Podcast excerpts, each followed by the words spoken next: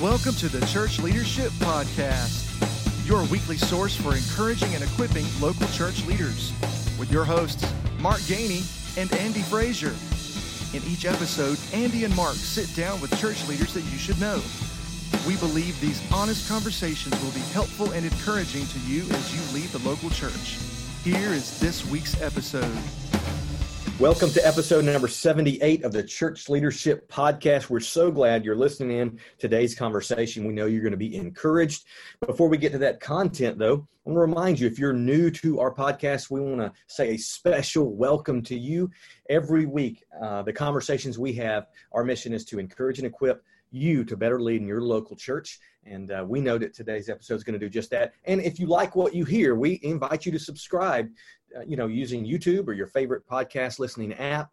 And we also would love for you to rate our podcast. Really easy way to do that. You can go to rateourpodcast.com/CLP. That would help us get the word out about our podcast. And we need your help to do that. So we appreciate it.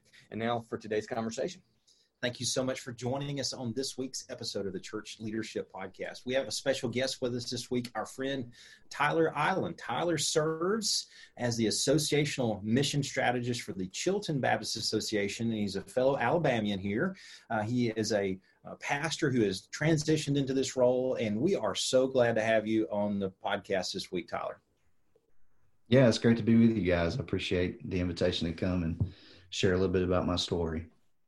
Well, that's what we want to hear. We want to hear a little about your story. And I'll say this from afar, having met you before in person and watched your ministry and really watching your transition, it has been, to me at least, it's been an encouragement and a delight to see God use you in both of those roles. And so if you don't mind, give us some insight. Share a little bit of that inside information of your heart and just the story of you making that transition and how God got you there and what it's been like in that transition. Yeah.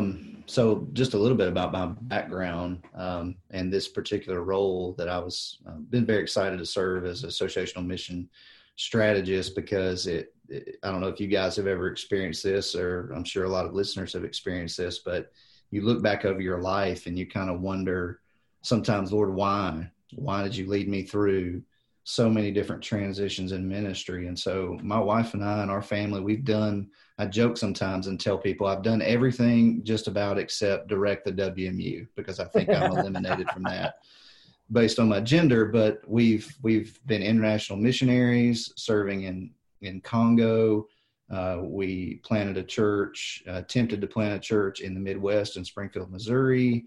I was a bivocational pastor working night shift while we were in Missouri. So we've done everything. I've been full-time, part-time, bivo, and really we've done a lot and moved around. We feel like we've been around the world and back. And I look back on that, and a lot of times I've wondered why, because I was trained and mentored, and I still agree with this. Hey, put down roots and stay somewhere, and that's how you'll have a significant impact. By just getting rooted somewhere and staying there over the long term. And that was always my desire, even with Africa. But things outside of our control have led us to always seem to shift and move. And I look back over that, and I look at this role of being associational missionary, mission strategist, and I can see now how all of those things and all of those experiences of being a missionary overseas, of being a church planter for a short period of time, of being a bivocational associate pastor of discipleship in a church revitalization context, how all of that stuff was a part of the tapestry, the mosaic of God preparing me for this role of serving as an associational mission strategist. So it's been cool to kind of be able to look back. They say hindsight's 20/20, and God's providences are best read like Hebrew backwards. And looking backwards over my life, it's cool to see how God has used all of those experiences to prepare me for this role. So that's cool. Some people say hindsight is 50-50. So, yeah,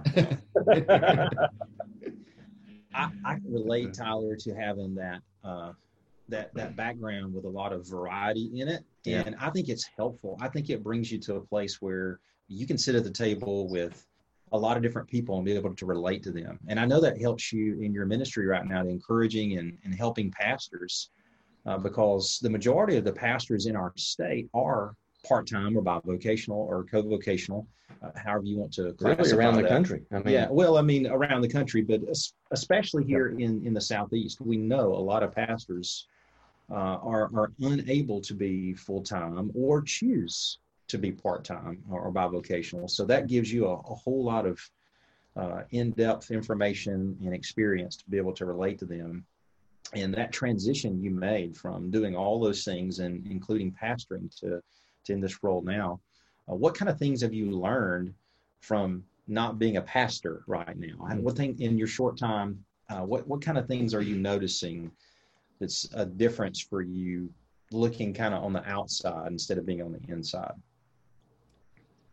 I think, one thing that I've just noticed is, you're always, as a leader, as a pastor in particular within a church, you're always going to be facing criticism. That's just sort of part of it, serving in any kind of leadership role, but kind of not being under that same pressure that local church pastors are under. And you guys know this yourselves, but it's been different to not be the guy making those or being involved in those kind of week to week decisions, especially through this COVID-19 season. And so kind of being more of an outside observer to what's going on in the churches, it's just increased my burden and desire to encourage pastors and to pray for them and be an advocate for them with their church members.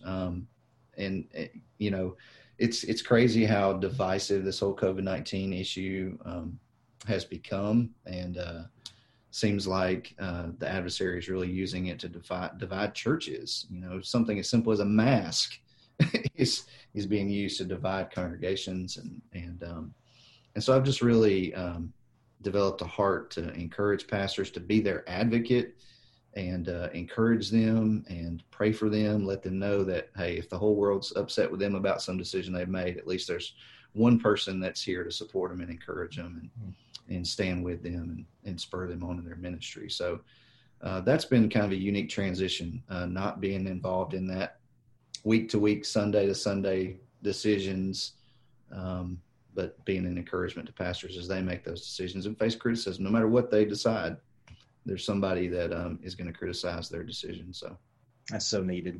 We really appreciate that, knowing on the behalf of all those pastors that you're encouraging and you're their advocate. That is so needed, especially right now, more than ever. Yeah, because, as a pastor, you feel alone. You really do. And Tyler, you know that. You've been there.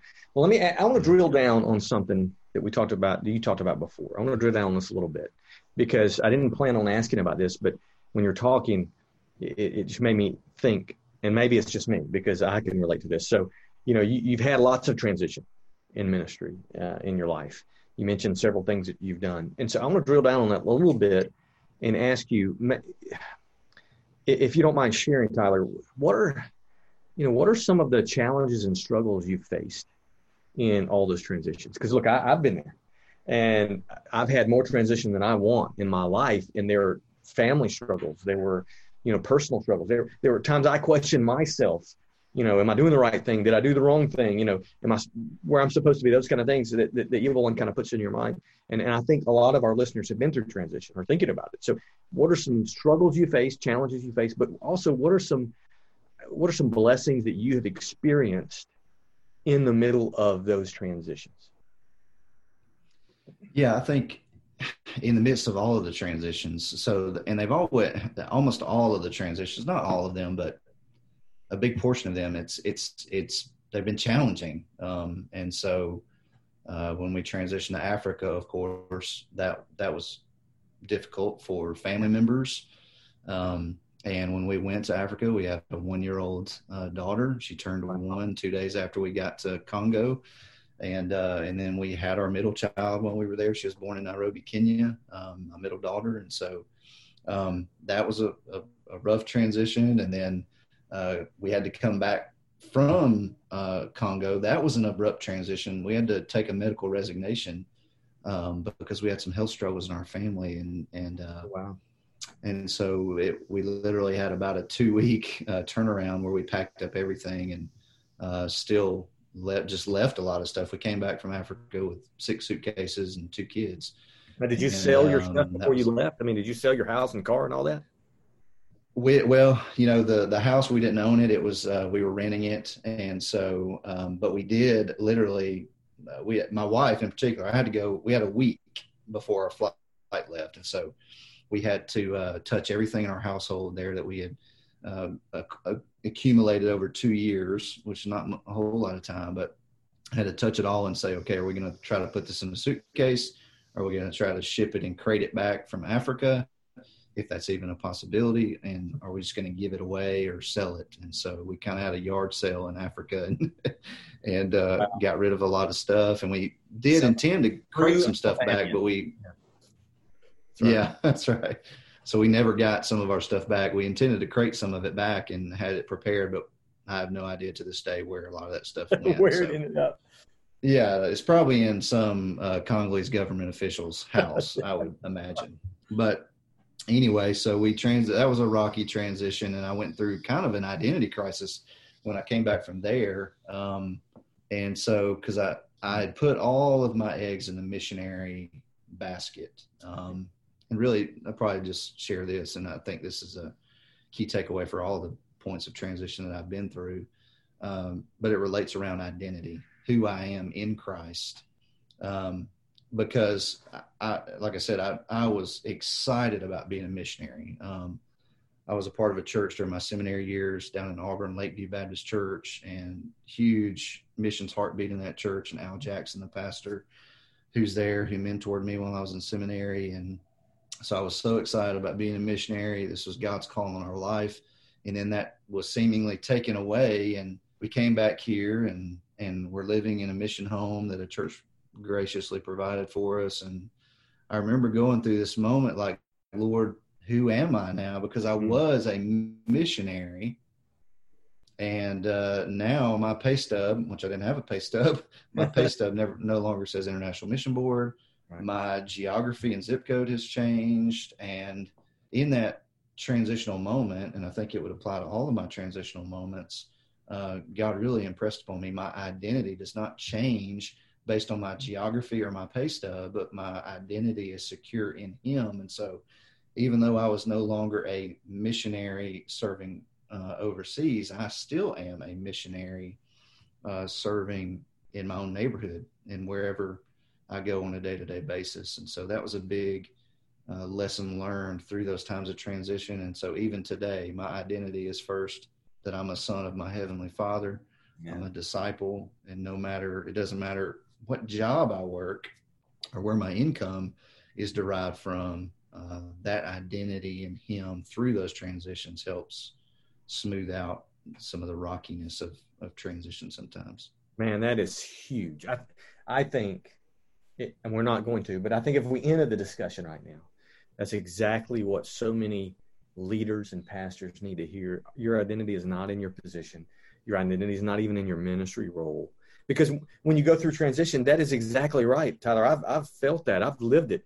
That identity crisis sets in. And I think that is a huge blessing for you to say that God used that to solidify who you really are. That's awesome. Thank you for sharing that. Yeah, and a lot of people don't realize how much we who are called to some type of vocational ministry or missions kind of land there. Yeah. We have a lot of identity crises over the years because we try to tie ourselves to our ministry or the results we have or lack of results we have in ministry. And that's probably never been more evident than now. I mean, we don't have the people and the classes and the programming, and a lot of people don't have the budgets right now. So how are you encouraging pastors right now? I mean, I think that's a great thing to talk about is their identity is not in those things, but what other ways are you encouraging and helping pastors right now to deal with what we're dealing with? Because you may be like me, and a lot of pastors probably were. We thought originally this will pass. This will be over soon. In Easter, you know, we'll get over the hump, you know, we'll get back together at Easter. And then it was like, whoa, maybe we'll be here until the middle of the summer. And then it was like, well, when school starts back, surely everything will kind of be normalizing, but here we are, and it looks like we're kind of in for a long haul for this. So how are you encouraging pastors right now?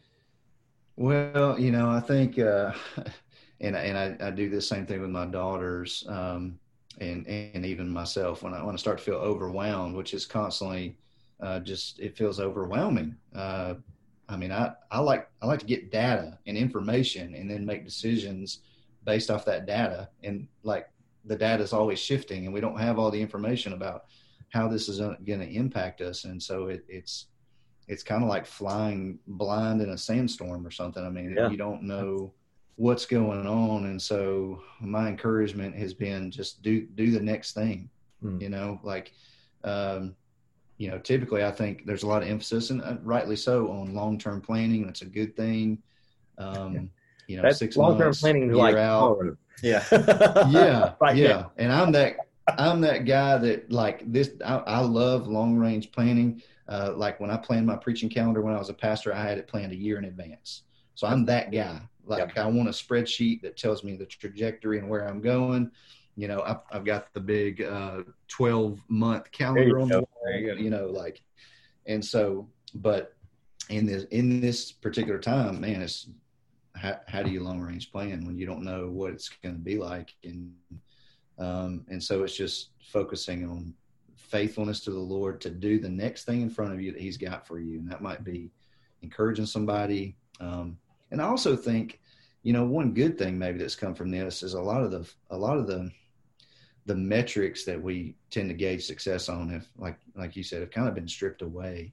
Mm-hmm. And, the one metric for success really is disciple making, and are we faithfully reproducing disciples? And we can still do that, right? I mean, we can get together one-on-one and disciple people. And so maybe I've tried to think about, maybe this is a recalibration for the church. Maybe this is a recalibration for Christian leaders to shift our emphasis off of, it's important, the Sunday gathering is hugely important, but sometimes I think overemphasized in how we measure success in Christian ministry. I think you're 100% right. I think it's an opportunity to evaluate, to put everything on the table. We've used that term probably, if we've used it once, we've used it a million times in the last 6 months. And, because your entire ministry, as an associational missional strategist, has been in COVID, so you don't have the pre-COVID ministry to base anything on. So your whole ministry has been in the middle of this pandemic, which is insane to me. It's crazy. But if you have a pastor come to you, and you probably have, if you have a pastor come to you or a church leader come to you and say, listen, I think God's using this as an opportunity.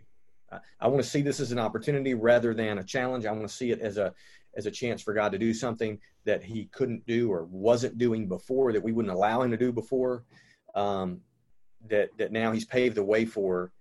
How do I go about that? I mean, what would you say to them? How would you give them counsel to move forward in that recalibration? Yeah.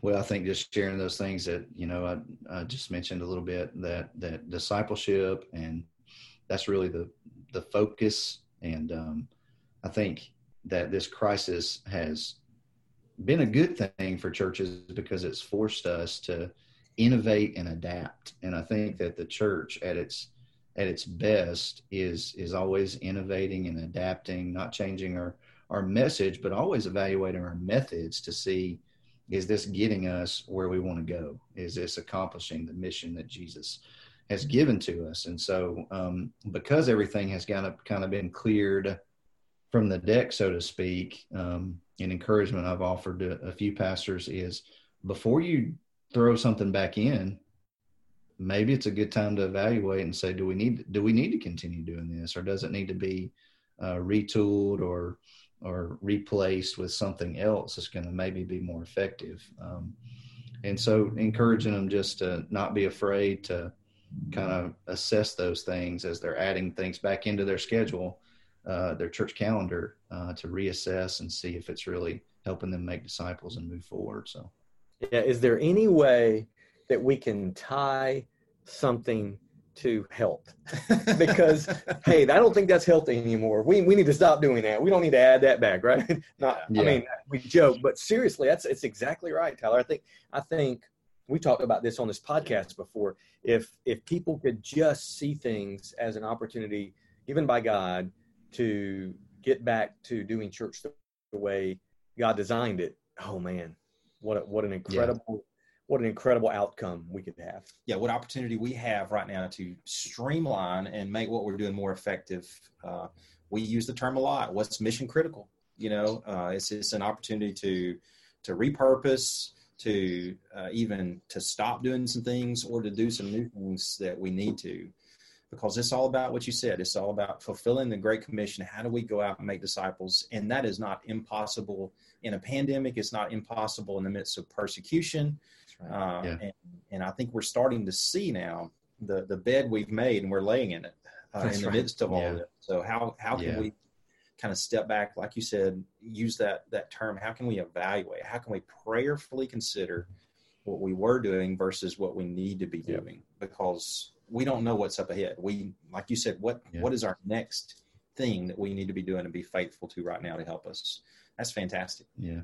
I think a lot of us needed to hear. So maybe there's one more thing. Maybe there's something else in your mind as we've talked today through all of this, through your talking about your experience and transition and your current ministry and our crisis that we're trying to help our churches through. What maybe in your mind right now would you like to say to somebody who's listening, who maybe they're discouraged, or maybe they don't know the next thing they need to do, or maybe they feel like they are alone in ministry and they don't have the support like the pastors in your association have? How could you kind of maybe share something in our closing time to encourage them?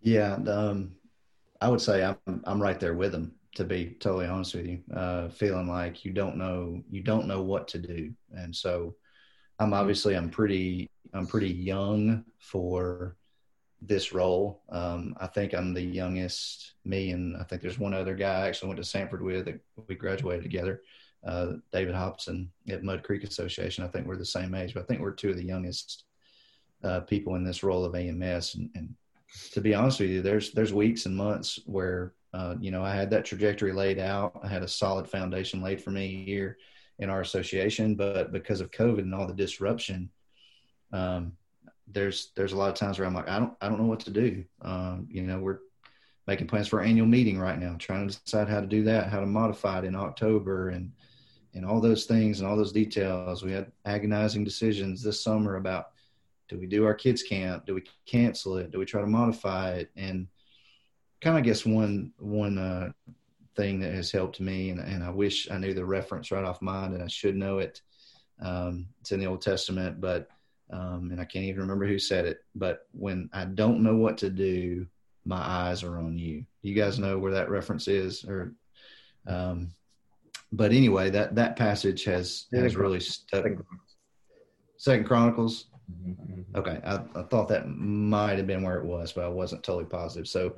But just that, like, I think sometimes, especially as Christian leaders, one of the constant threats to us is self-assuredness or self-confidence, or, we've got this strategy, we've got this plan, we've got everything mapped out for how we think this strategic plan, where it's going to take us and where it's going to lead. And we can lose our trust and our desperation for Jesus, like in the midst of that.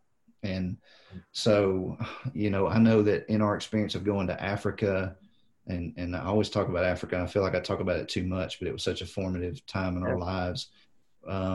Because in going there, a lot of things got exposed in me.